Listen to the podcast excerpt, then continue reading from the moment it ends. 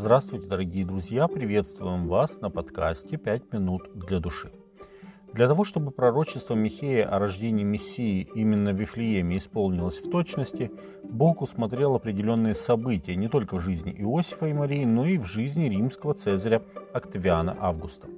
Он побудил его провести перепись населения по всей Римской империи, а так как Иудея и Сирия, куда входила Галилея, были провинциями этой империи, то для того, чтобы записаться Иосифу и Марии, нужно было идти в Иудею.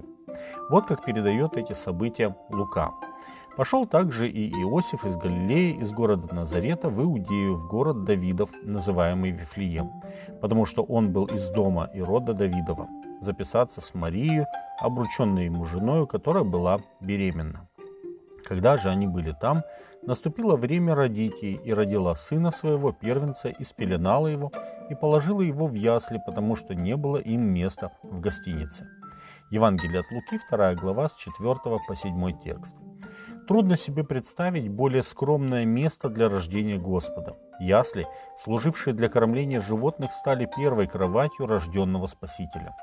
Видимо, что большинство жителей Иудеи того времени вели свое родство из Вифлеема, поэтому все гостиницы и постоялые дворы были заняты, и Иосифу и Марии ничего не оставалось, как стать гостями в хлеву.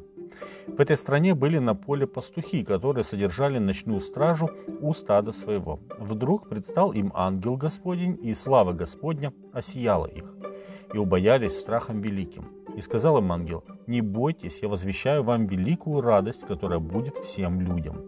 Ибо ныне родился вам в городе Давидовом Спаситель, который есть Христос Господь. И вот вам знак. Вы найдете младенца в пеленах, лежащего в яслях и внезапно явились с ангелом многочисленное войско небесное, славящее Бога и взывающее. Слава вышних Богу, и на земле мир, и в человеках благоволение. Евангелие от Луки, 2 глава, с 8 по 14 текст. Недалеко от Вифлеема находилась пастушеская башня, или башня Гадер, как она называлась со времен Иакова. Книга Бытие, 35 глава, 21 текст. Именно на этом месте умерла природа Храхиль, а позже пастухи собирали здесь стада, предназначенные для жертвоприношения. Возможно, что пастухи как раз и пасли стада для храма. В какой-то мере они соприкасались с тем, что образно указывало на грядущего Искупителя. Но теперь, когда им явился ангел Господень, у них была возможность самыми первыми из людей стать свидетелями исполнения Божьего плана спасения – Иисус не только был жертвой, предназначенной от создания мира, но Он был и пастырем, заботящимся о своем стаде и полагающим свою жизнь за них. Евангелие от Иоанна, 10 глава, с 11 по 14 текст. Великое множество ангелов явилось им с прославлением. Слава Вышних Богу, и на земле мир, и в человеках благоволение. В этой песне ангелов слава поэтически уравновешена миром, Бог людьми – а выше землей.